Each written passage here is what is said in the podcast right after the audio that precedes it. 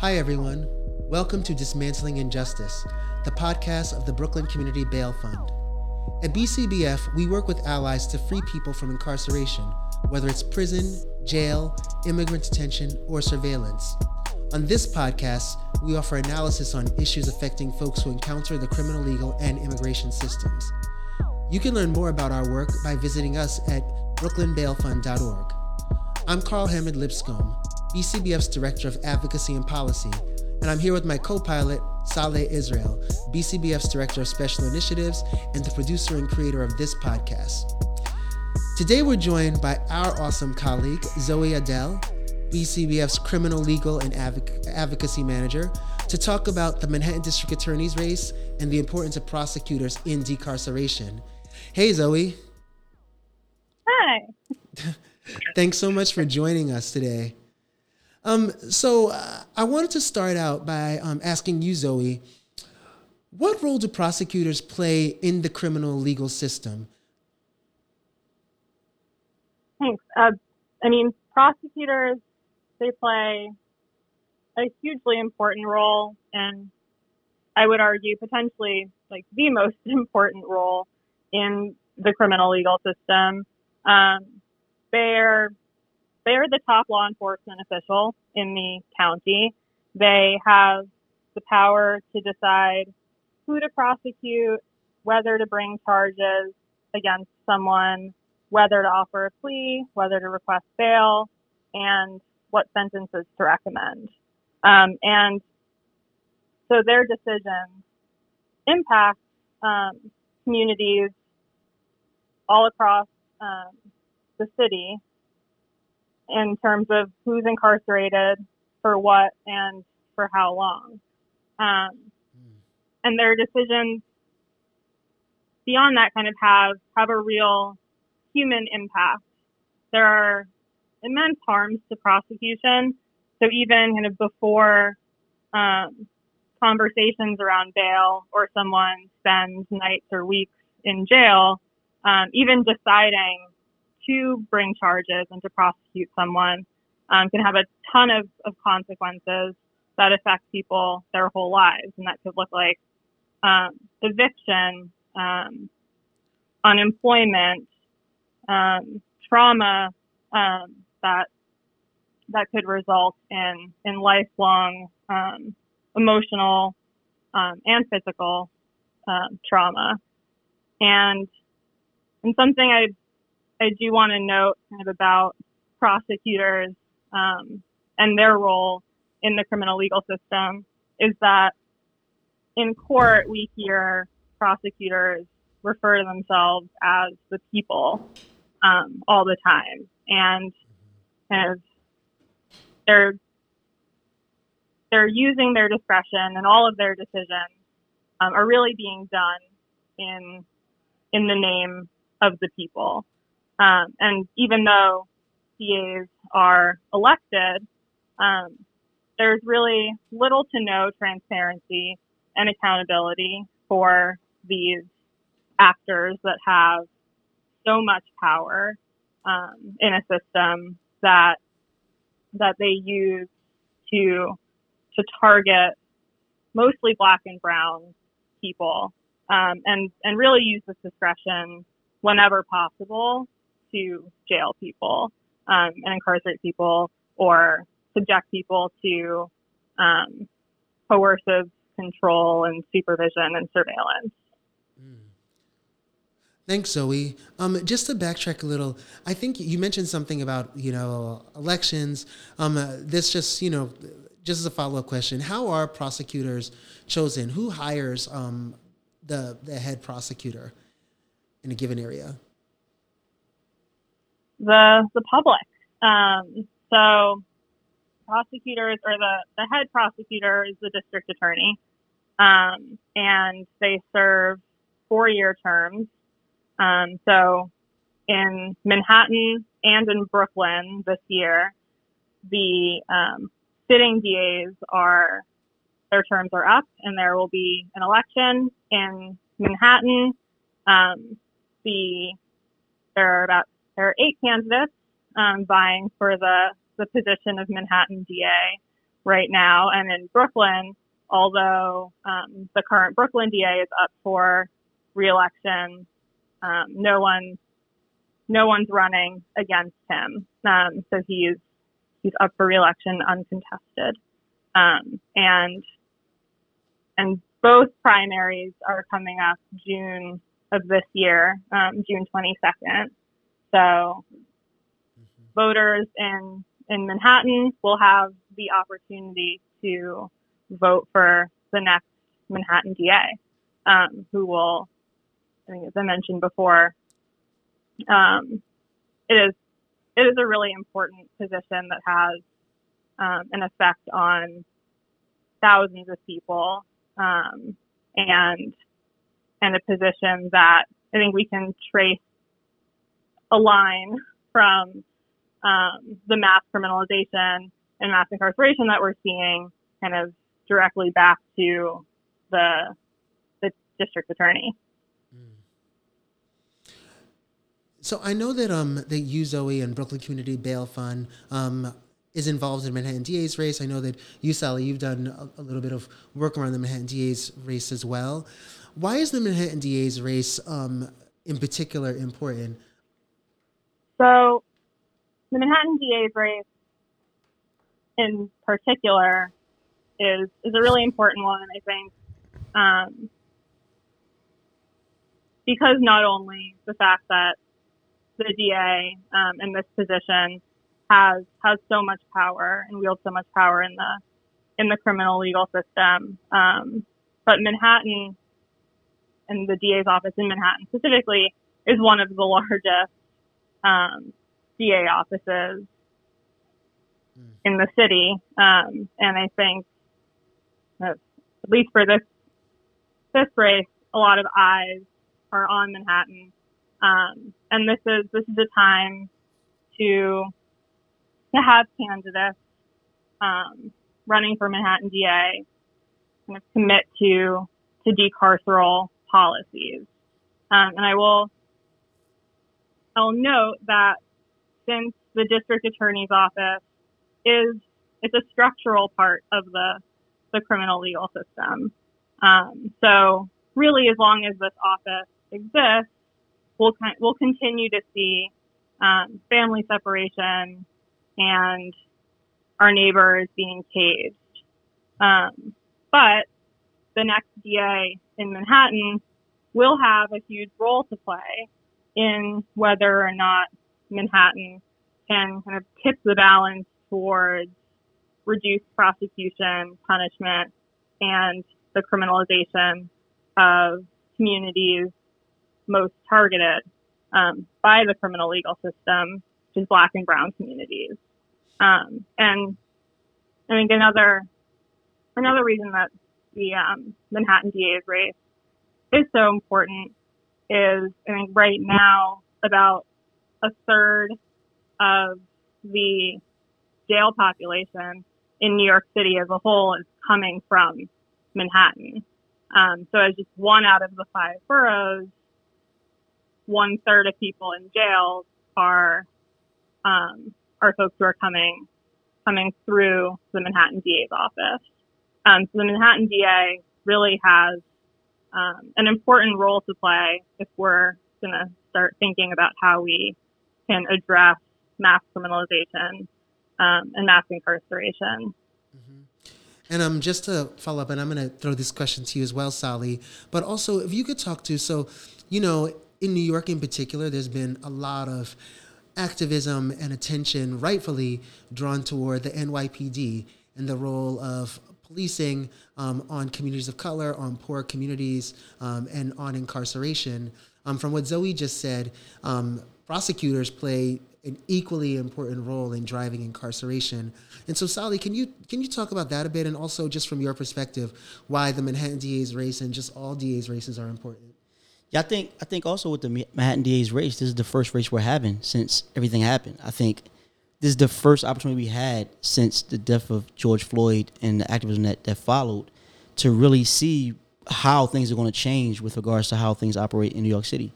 Uh, so from that perspective, all eyes are on the Manhattan DA's office because people want to see, you know, where New York City as a whole is going and this is the first place to get a real glimpse of that. And I think from from my perspective, just uh, you know, building on what, what Zoe said in terms of the role of prosecutors. You know, when I when I watch when I watch the major cases nationally, and I see when something happens like what happened to George Floyd, and I hear stuff like, "Oh, we're investigating whether or not to bring charges," and those are DA's office basically making those statements. And I'm like, as a person who was incarcerated in New York City and was arrested in New York City, you know, the cops see me on Wednesday and on Thursday I was uh, arrested. On Monday I was arraigned. It was like not this drawn out long process about oh we have to do all this investigation. So I think you know, and that was a matter of how DA's offices across the country, and particularly in New York City, for me, how they go about elevating, you know, what's the police report to a charge to an indictment. And I think one of the things that struck me during the forum that we had, if anybody saw it, when the question was raised about the role of DAs and this idea of, as a matter of course, elevating charges to indictments, there, that you know, uh, I think one of the candidates, uh, they responded, well, you know, we don't just elevate, you know, as a prize, as a grand jury. What people don't know is people don't even get an opportunity to testify on their own behalf a lot of times, the grand jury. Uh, when I went, somehow a number was said when I was in court, and that number meant that my, my I was waiving my grand jury, right? And I didn't even know it, right? And it was like, yo, I had a you know at, at, for my original hearing I had this uh this court appointed attorney and it was and they were saying I didn't understand any of these numbers. It was like 190 this, 160 this, 160 that. And then somebody told me, you know, you gotta go to your grand jury, right? What I didn't know was it already happened and I wasn't there. And my lawyer couldn't ask cross examine anybody that wrote a police report at the you know the grand jury. So the prosecution's decision to submit that to the grand jury was not as involved as people think it is in terms of a whole lot of processes that happen. And in the actual grand jury process is not like this process that you think plays out in a courtroom with a regular jury. And so once you recognize that, you start to recognize how much power a DA has in taking an incident, a situation, from point A, which is the moment of interaction with the police, to point Z, which is, you know, trial and conviction. Uh, so I think from that perspective, for me, hearing some of what uh, some of the candidates have to say about what they think the role of the prosecution is in that in, in that situation is uh, is important. I think that shouldn't be lost on us. Yeah, you're absolutely right. You know, when I was a public defender, there was a joke that the DA could indict a ham sandwich if it if if they wanted to. Um, and so um so you're you know you're absolutely right and you raise really important points about um just you know what have these candidates committed to? And so um, I wanted to throw it to you, Zoe. Um, you know, I know that um, a group of organizations, including um, BCBF, released a people's policy platform uh, last month calling on the candidates to commit to decarceration and defunding the Office of the Manhattan DA, amongst other things. Um, can you talk about some of the specific commitments that um, the group has asked of candidates and um, what's been their response so far? Sure. Yeah, I mean, I think there are there's a there's a long list of, of commitments that we ask from candidates, ranging from um, practices around requesting bail, pretrial detention, um, supporting the release of people during public health crises, um, and extending that to like other emergencies beyond the, the current pandemic.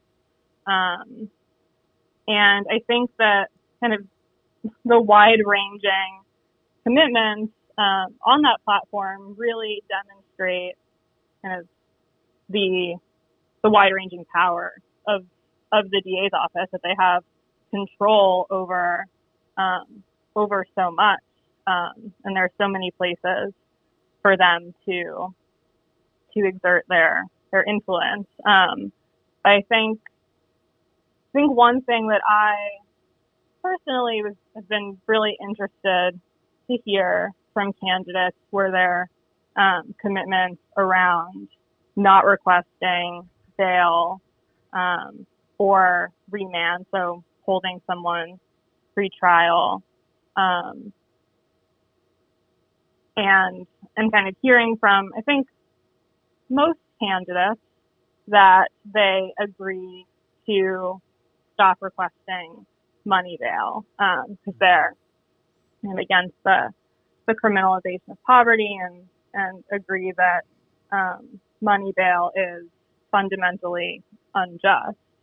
Um, but then, kind of when we press them on whether they will stop requesting um, remand at at arraignment, um, knowing how their requests and recommendations influence kind of the outcomes at at arraignment. Um, I think that's where things get a little fuzzier, um, and kind of thinking about if if candidates are really serious about um, about protecting and upholding people's right to the presumption of innocence and um, and the right to freedom and safety um, and due process, then I think this is another really important piece of that conversation.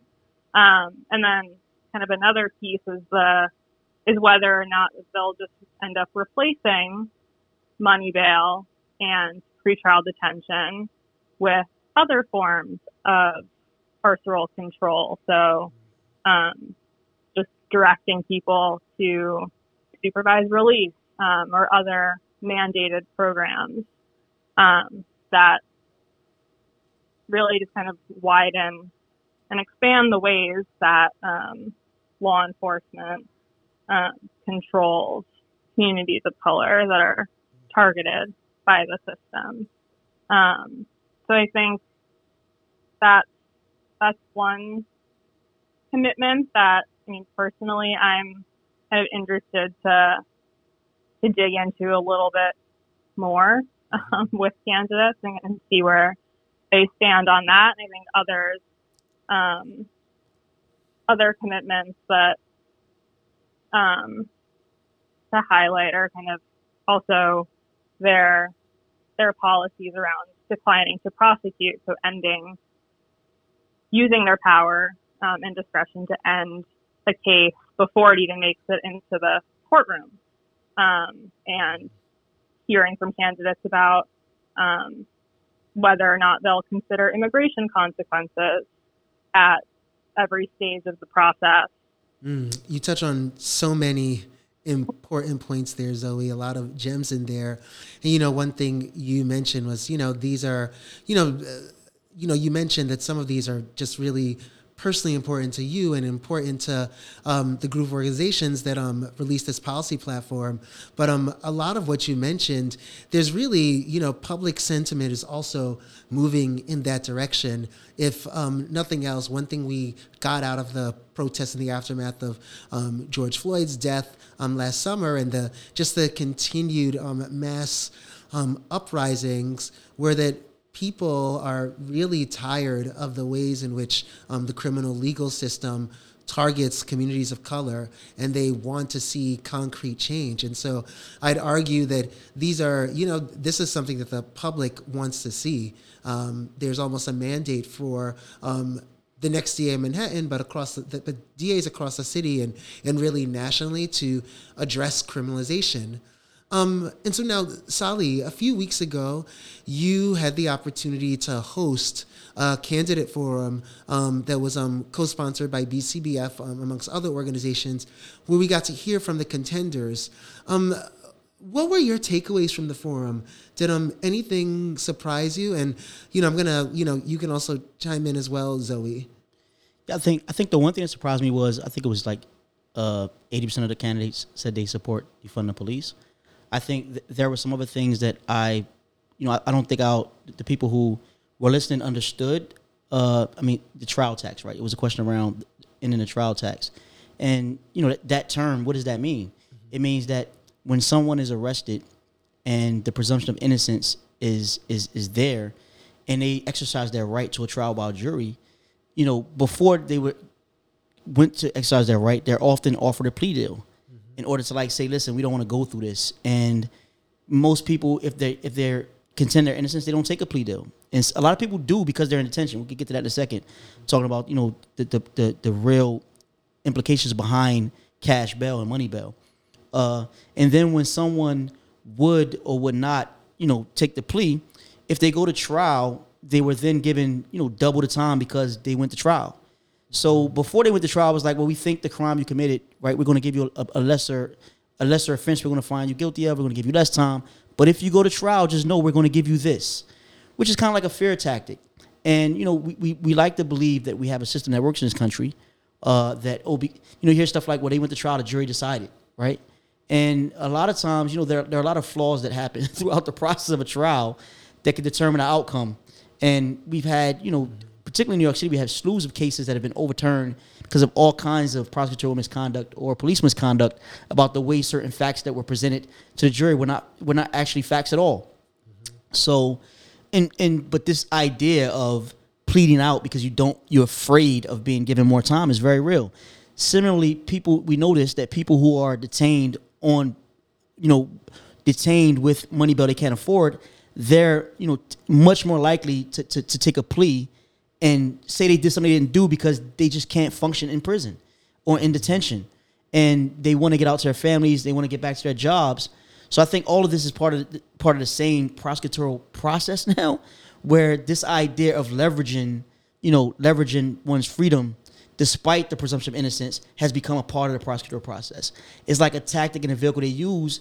I mean, quite naturally. I mean, it comes natural for them to, at this stage in most, uh, you know, departments across the country. It comes natural for them to use these tactics in order to like move things along. Which, which is again, the question of the trial tax is just important as the question of, you know, the question of detention, money bail, which is if we hold you long enough and we and we and we and we and basically threaten to give you enough time, you'll help us get rid of this process. Mm-hmm. Uh, so, from, I mean, that's something that stuck out to me. The, the, fact that you know some of the candidates they said they that they were uh, they would you know stop using the trial tax, but the other side of it is, I, they could say that without anyone being able to hold them accountable because most people don't know what the trial tax is. Mm-hmm. You know, and so the biggest thing to me was how do we hold whoever becomes a candidate accountable for what they're saying they're agreeing now that they support or don't support and I'm I'm not quite sure that there are mechanisms in place for us as a public to do that. And you know, we, we talked about stuff like getting community boards more engaged and you know reviewing what happens when there's police interactions with the community. Every a lot of the said they supported that, but what does it mean to like you know we haven't heard a serious plan about what it means to implement something like that, or more importantly, how how can we hold you responsible for that? Which is a different question, right? You support this, well, what are you going to do when you're elected to ensure that we can hold you accountable for the fact that you decided and agreed that this is something you're going to do? The DA's office is, a very huge, you know, bureaucracy. Uh, what does it mean for a lot of the stuff that, he, that, a particular candidate supports to trickle down to the, what's actually happening in the courtroom, to trickle down the actual implementations that prosecutors, right, assistant DAs, are actually, you know, implementing as they go about handling cases you know, when we hear a candidate say, "Oh, I'm not going to bring charges on," you know, we have candidates put out lists of things they're not going to charge. Well, most DAs don't. The, the actual DA himself is not or herself are not are, are not the ones that are going to actually make those decisions.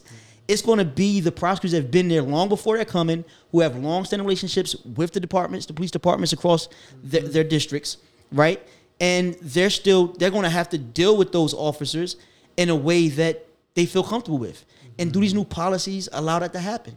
So that is what I, I am more concerned about. And we saw this when there was bail reform, right? We saw senators and congressmen say we're with it, and they signed, and then you know months later we saw oh we just can't deal. we, we don't like being uncomfortable with the fact that we did the right thing. We don't like the fact that you know doing the right thing makes us feel uncomfortable. So we're going to go and do you know something that's not the right thing because we're more comfortable doing it.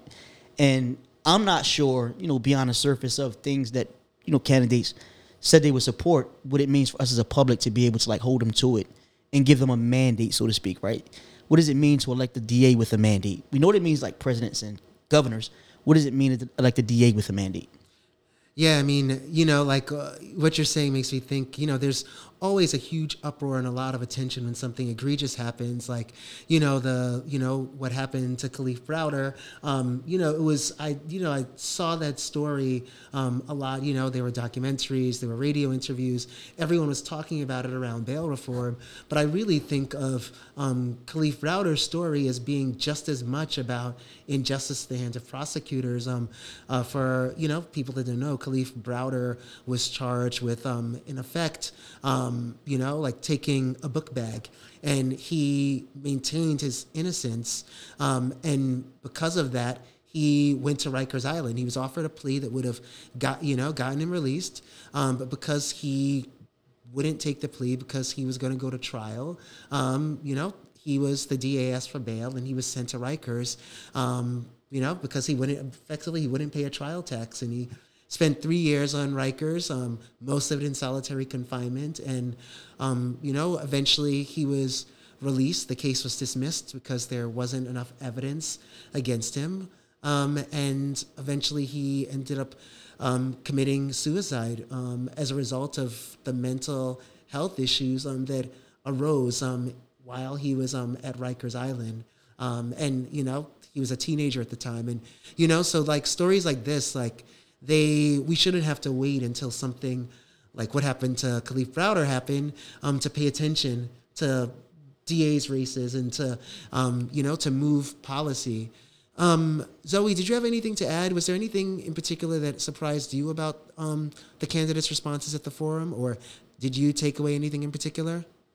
Yeah, I think similarly to to Solly, um, it was interesting to hear that six out of eight candidates said they support defunding the police, um, and then they were also asked um, about whether they think there's a problem of systemic racism in law enforcement. Um, and that that just got me thinking, kind of knowing that the DA's office um, is is a structural part of of law enforcement and of the the criminal legal system. Um, thinking about kind of how the DA's office um, itself plays a role um, in in systemic racism, um, and kind of just yeah, got me thinking about things that, that I would be interested to hear um, further from from candidates about how they perceive their own role um, in the in the system. Yeah, that makes absolute sense. And um, you know, the race is nowhere near over. We have quite a few more months. Um, and we have a lot of candidates that's going to whittle down, hopefully, um, before the primary. Um, but Zoe, what else are you working on with respect to the Manhattan DA's race? So I think I think you touched on this since there are there are so many candidates um, in the race right now, and and so many different issues and areas um, that their influence touches on. Um, we're we're working on a, a voter guide um, to kind of lay out where all the candidates stand on on all these different issues um, to hopefully help the public um, take in kind of all of all this information and help help the public make a decision when it comes time to actually cast a vote um, for the next the next DA. Um, and I think a few other things that that we're working on is we're we're going to continue to work with the um, the People's Coalition for Manhattan DA Accountability, leading up to the um, Manhattan DA election, um, and I just want to encourage folks listening um, to to check out that website because um, it has kind of the full. That's where you can learn more about the coalition, um, the full list of demands from the, the coalition, and then also watch a recording from that um, that candidate forum that we had in January in case um, in case you missed it. Um, and that that website is um, peopleforprosecutoraccountability.org. Um, and then I think something else I just wanted to, to touch on was, or is that I think it was three years ago now, we, um, we created a program, um, Court Watch NYC to to keep an eye on, on prosecutors because we, we understand their, their massive role in the system um, and how little transparency and accountability there really is. So wanting to get kind of everyday New Yorkers into the courtroom, which are places that are open for the, the public, um, and start sharing what goes on um, behind those those doors, um, and and really kind of shine a light on what prosecutors are doing 24 7 um, and how their decisions impact the people of New York. Um, so we we actually have a training coming up. Um, so I encourage um, folks to also visit the CourtWatch website, um, courtwatchnyc.org, to learn more about um, BCBF CourtWatch program and to to get involved. oh, go ahead, Sally. Yeah, I just I just want to add that I think what what BCBF has done with you know participating in now you know driving court watch NYC, the, the key that Joey said was everyday New Yorkers. Like you know there are many people that's been impacted by what's happening now, particularly with criminal, the criminal justice system, and sometimes we feel like we have to be a lawyer or we have to be you know a trained professional in order to like have an impact. And what, what's being done with Court Watch NYC is with those trainings, you know, we're training people how to go in and how to observe and identify where the process of breaking down at. Mm-hmm. And that means that anyone can sign up for that, those workshops, and anyone can participate in Court Watch NYC. And we encourage everyone to do that. You know, in particular, I'm I'm calling out people of color, like, you know, visit the website, check it out, and definitely I encourage you to, to do these to do these workshops and participate because right now, as in many other places, you know, the footprint of people of color in this particular space uh, when it comes to this type of public advocacy and public watchdogging is is not as big as it should be. Mm-hmm. Uh, I think Carl, you mentioned before when we, when we see these high profile cases that come, we get galvanized and we go out. There are ways to be engaging and participating and, ensuring that stuff like that doesn't happen before it happens. And a lot of that gets done through programs and like initiatives like Court Watch NYC. Mm-hmm. So I, I, suggest everyone, you know, specifically people who have been impacted. If you, if you have a a brother, a son, a mother, or, you know, a distant cousin that's, is you know, went through this process, you know, don't feel like you're helpless. If, if you went through that process and now you're home and you're out of that process, don't feel like you're helpless. You, your voice still matters, and it's still a way for you to be active. And Court Watch NYC is, I think, a great vehicle for you to you to get engaged. Thanks, and um, with that, um, yeah, thank you so much for joining us, Zoe. Um, again, to learn more about BCBF, you can visit us online at brooklynbailfund.org. You can also follow us or DM us on Twitter at BK Bail Fund or Instagram at Brooklyn Bail Fund. Until next time, and until we are all free. Peace out.